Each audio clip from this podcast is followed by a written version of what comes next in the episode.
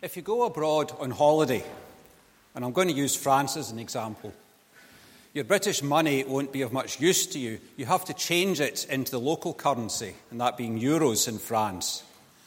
And euro notes and coins don't look all that different from pounds and pence, but they aren't the same, and that's why you have to convert your money if you want to use it when you're away.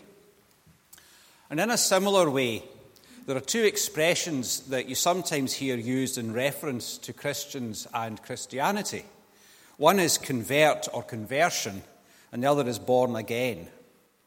And both convey the idea that when you become a Christian, there is a change in you. You do not become a Christian with no discernible difference. Just as euro currency is different from pounds, your Christian self is different from your previous non-Christian self. That difference is more likely to be in your demeanour or in your personality rather than in your obvious appearance. Although it is true that an internal change in your attitude can be reflected externally. Maybe you smile more. Maybe you frown less. Maybe you walk with a spring in your step. In any case, people who know you should expect to see some kind of a difference, and people who don't know you might just think that you're a nice person to be around. And this conversion, this rebirth, or putting on a new life, is what Paul wrote about in today's reading from Ephesians. And Paul uses two big themes that I would particularly like us to consider. The first is emptiness and petrification of the heart, allowing sin to take over. And Paul follows that by banishing the things that lead to sin. So it's almost a case of prevention is better than cure. And Paul writes here like the consummate salesman who explains what the problem is, offers a vision of something better, then explains how to get there. What Paul doesn't do is ask for money, because what he does is tell the readers what is wrong, how good things could be, and how to make that change. And Paul really does lay into the Gentiles, by which he means heathens. And there are different Bible translations, and notice the one that Ali used is different from the ones that are in the church Bibles. And the one I looked at had a rather nice adjective which said that their minds are empty. Not literally empty, but empty in the sense that there's nothing of God in them. All they can think about are the trivial things of the world. And worse than that, they think of things that drive their most vile, their most base desires. It is utter selfishness. This leads to hardening of the heart, or as that same translation has it, petrification. It turns their hearts to stone. Last night was Burns' night, and Robert Burns put it this way in his epistle to a young friend. I waive the quantum of the sin, the hazard of concealing, but oh, it hardens all within and petrifies the feeling. And it's a horrible thought, and Paul, in his letter which Burns would have known, paints an equally ugly picture. For it doesn't happen suddenly. It's a gradual, conscious process. People start off with a small mistake, and it grows until it takes them over. And then it becomes almost impossible to go back. And to give an example, I don't imagine anyone sets out intending to become an alcoholic. They just have a wee drink to be sociable. Then they have a big drink. And then they have two big drinks. And then they have two big drinks every day. And then they find they can't get through a day without a drink. And that's how it is with sin. No one sets out to be an inveterate sinner. But like the alcoholic with drink, the more you sin, the deeper in you get, and the harder it becomes to go back. Ultimately, says Paul, you will sin without shame or regret. Just as the alcoholic will do whatever it takes to get his next drink, so the sinner will sin without care and without shame. It becomes a way of life, so you don't even realize what you're doing. And sin is pernicious. It sneaks up on you unaware. A moment of doubt, a second of weakness, and you are caught. And Satan is an expert at it. In Genesis chapter 2, it's right after the creation. God tells Adam he may not eat of the fruit of the tree that gives knowledge of good and evil. And almost immediately, in Genesis chapter 3, verse 1, Satan appears. But he doesn't tell Adam to eat the forbidden fruit. Oh, no. He's much more cunning than that. Instead, he asks Eve a question. Did God say, "You shall not eat of any tree of the garden"?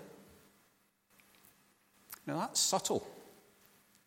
He plants a seed of doubt in Eve's mind. He gets her to think about eating the fruit. He doesn't tell her to do it. He just gets her thinking about it.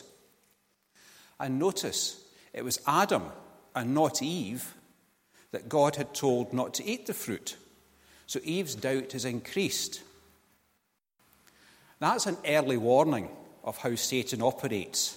And he's had thousands of years of practice since then. And still in Genesis chapter 3, Adam and Eve did, of course, eat the forbidden fruit. They were punished by being put out of the garden where they used to walk with God.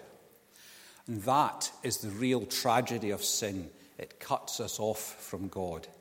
Alienation from God. We no longer reflect God's likeness. And when we're alienated, when we're cut off from God, we are much more vulnerable to Satan's next approach. And we are all vulnerable.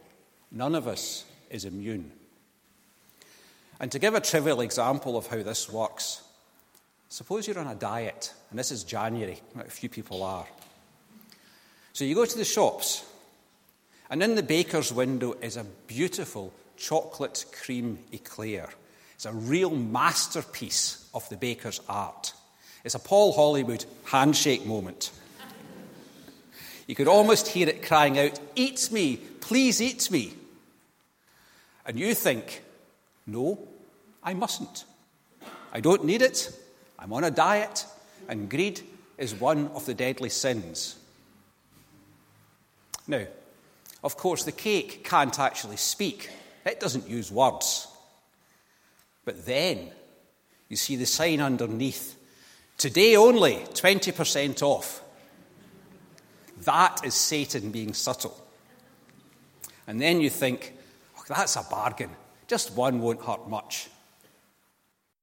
But if Satan gets you that one time, if he gets you to taste how good that cake is, what are the chances that tomorrow you might find some excuse to go to the shops again? And again the day after. And before you know it, the diet's off and the pounds are back on. The solution, as Paul says in verse 22, is to get rid of the sinful desire. If you can't walk past the baker's shop, cross the road before you get there. If you do happen to look in the window, don't stand there saying, "I mustn't." Instead, walk away and look at the next shop. Or go and read the bus timetable. Go and count the red cars going past on the road. Anything, just to change the subject. There's nothing wrong with being tempted. Jesus was tempted. What's wrong is giving in. And some of you might remember the old hymn, "Yield not to temptation, for yielding is sin." Don't argue with Satan, because you will lose. Walk away instead. Jesus was able to argue with Satan and win, but Jesus was special. We do better if we turn our backs and walk away. And this is what Paul is getting at when he says we must put off our old selves and be made new. We need to walk away from temptation. We need to walk away from Satan's subtle seductions and entrust ourselves to God. The promise that follows is that we will be recreated in God's likeness, shining like a life that is upright and holy. Now, what an incentive. And having promoted that vision of goodness, Paul goes on to describe some of the things that we need to get rid of from our lives. Bitterness, hatred, dishonesty, and more. Nothing in the list is likely to surprise anyone, but one that is worth looking at more closely is anger. Paul doesn't condemn anger outright. Rather, he warns us not to allow our anger to lead us into sin, and he warns us not to stay angry all day. When we are angry, we can act without thinking and do things we later regret, and I'm sure many of us have done that in our own lives. I certainly have. And keeping anger stoked up rather than letting it go leads to bitterness. It leads to that hardening of our hearts, the petrification of our feelings. Our hearts turn as cold as stone. Now, there is a place for righteous anger. Jesus was angry when he turned the money changers out of the temple, and this was anger that led to an improvement. Jesus' objection to the money changers was that they were corrupt.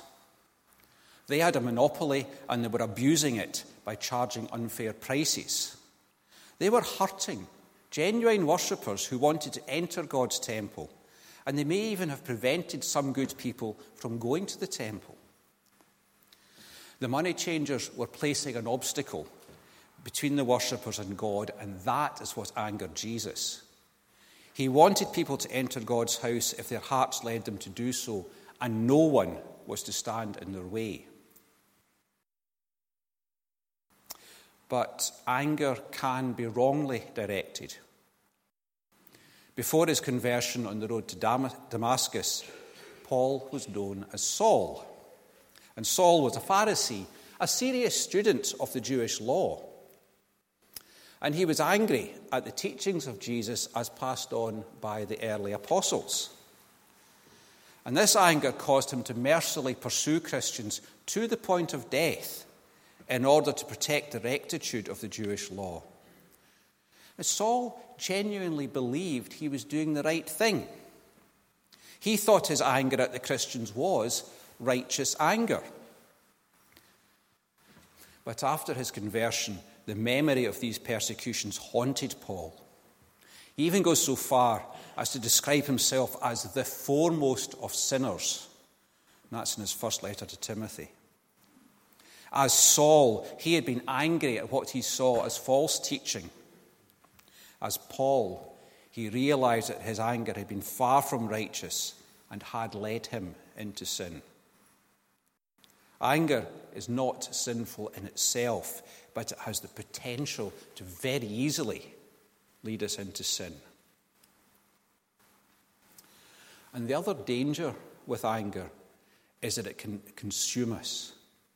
It can become so intense, so focused, that we abandon rational thought and we also lose all feelings of tenderness. We become blind to anything else but the focus of our own selfish anger. It becomes completely self-centered. This is where Satan gets his foot in the door. That's verse 27. And nothing good can come of that. In Tam O'Shanter, Burns famously describes Kate thus: "Our sulky, sullen dame, gathering her brows like gathering storm, nursing her wrath to keep it warm." That is not a pretty picture. But that is what happens when we allow anger to take us over. Kate is deliberately stoking her anger, ready to lash out at her wayward husband when he eventually gets home. However much we might think that Tam deserves it, Kate's anger is not an appealing vision. Hers is the kind of anger that does lead to bitterness, to shouting and insults, and ultimately to hatred. Now, I don't wish in any way to justify Tam's behaviour, which is pretty reprehensible. But I do think I can see why he might have been in no hurry to set off for home. Paul instructs his readers to get rid of these hateful feelings and instead to be kind and loving to one another. He reminds the Ephesians and us that God has forgiven us, and so we should forgive others. And the truth of it is that if we do forgive others, our own feelings of anger and annoyance will subside. Paul's is a message of love, that we must love others just as Christ loved us. But there is something I find curious about today's passage, because these instructions do not sit easily with Paul's more familiar doctrine of salvation by faith alone, which comes out in his other letters, notably Romans and Galatians. And indeed, last week in church here, Gordon recounted all the times in Ephesians chapter 1 that Paul gives credit to God for God's actions. And then in chapter 2... Paul writes, "For by grace you have been saved through faith, and this is not your own doing. It is the gift of God, not because of works, lest any man should boast." And yet here in chapter 4, he is giving instructions on what we need to do, what actions we need to take. And this contrast between faith and works demands an explanation. In essence, what Paul says in verses 22 to 24 in particular is that we must make a conscious effort to get rid of our old sinful ways and to put on a new nature, a new attitude of mind modelled on God. It is not enough just to try to stop being bad. We must actually want and try to adopt good principles, and we need to keep on doing it. We can't put them off and on and on and off. It's got to be permanent. And for that to happen, it needs to come from our hearts and our minds. It needs to be sincere. For if it is sincere, we won't try to go back to our old natures. That's a theme that John Calvin picked up after the Reformation. For Calvin explained that genuine knowledge of God is inseparable from worship and service. We cannot seriously receive God's gift of new life without asking equally seriously what God wants us to do with it. If we are truly converted, we will want to do this, and it will actually be impossible to go back. A few minutes ago, I deliberately mentioned Paul's conversion from Saul. That Damascene conversion truly did change Paul, and it changed him forever. And yet, it was not in itself a deliberate choice by Paul to change his nature, to put on his new life. What Paul did, though, was to unreservedly accept the new nature, the new life, even the new name that he was given. Paul doesn't want us to sin as he himself sinned, so he tells us to adopt the new life without it being imposed on us as it was on him. What is important here is that Paul readily accepted the new life and didn't try to go back to his old ways. And so it must be with us. But there's another warning. Martin Luther King claimed that we are more likely to sin when we are with other people than when we are alone.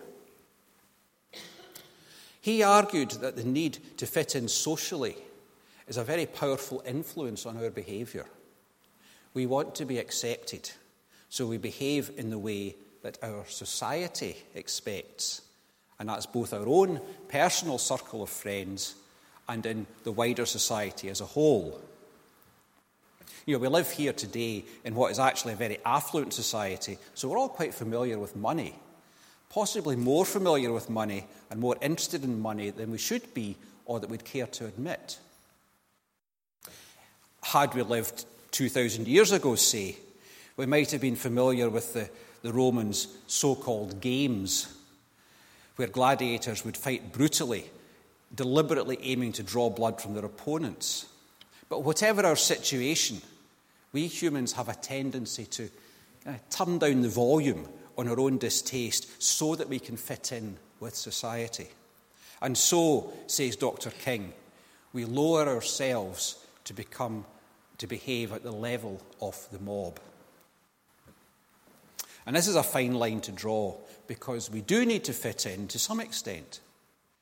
If we are to fulfill our calling as Christians to tell other people about Christ, we must mix with other people. But we also need to be careful of where the limits are. To really know these limits, we must be completely renewed. We must get rid of our old self and, from the inside out, be renewed in heart and mind so that we can put on God's likeness. It needs to be deep and it needs to be thorough. If our change is superficial, we can easily be misled and go down a bad route. And that is the opening that Satan is waiting for. In 1930s Germany, the Nazis promoted an ideology of God and fatherland. The idea that God wanted Germany to be great and somehow approved of the Nazis' plans appealed to the superficial Christians, the people who were not fully renewed in God's likeness. And sadly, we all know where it led. These people descended into Dr. King's mob brutality when faced with social pressure to conform, and so became cut off from God. We need to go deeper. We need to try our utmost to really understand God, to be as much one with Him as it is possible to be. And we do need to do something to work at it. One way I'm going to suggest to do this is through regular prayer, almost as a constant conversation with God. And it's fine to ask God every morning to bless our day, and every evening to thank Him for everything that happened. And I do encourage you all to do that. But what about the times in between? Do we ask Him to keep us safe on our journey? When we get off the bus, we say, "Thanks, driver." Do we also thank God for our safe arrival? We thank God for our food. Do we thank Him for the sink full of dirty dishes afterwards? What I'm saying is we need to develop a habit of regular contact with God, and then we'll get to know Him better, and we'll become ever closer to a true likeness of Him. And this is why Paul wants us to rid ourselves of all our bad feelings and habits, our bitterness, our hatred, our dishonesty, our selfishness. He wants us to clothe ourselves in love and forgiveness. And the good news is that if we do that sincerely, we will find it very difficult to go back to our old ways. In other words, if we do take off our old natures and truly put on new ones, we will find it very difficult to take these new natures off again. We will have a new life in God's likeness. And yes, it is something that we do need to work at. But Paul's instructions are there. And I think it's appropriate to close by repeating part of the final verse. Your life must be controlled by love, just as Christ loved us. Amen.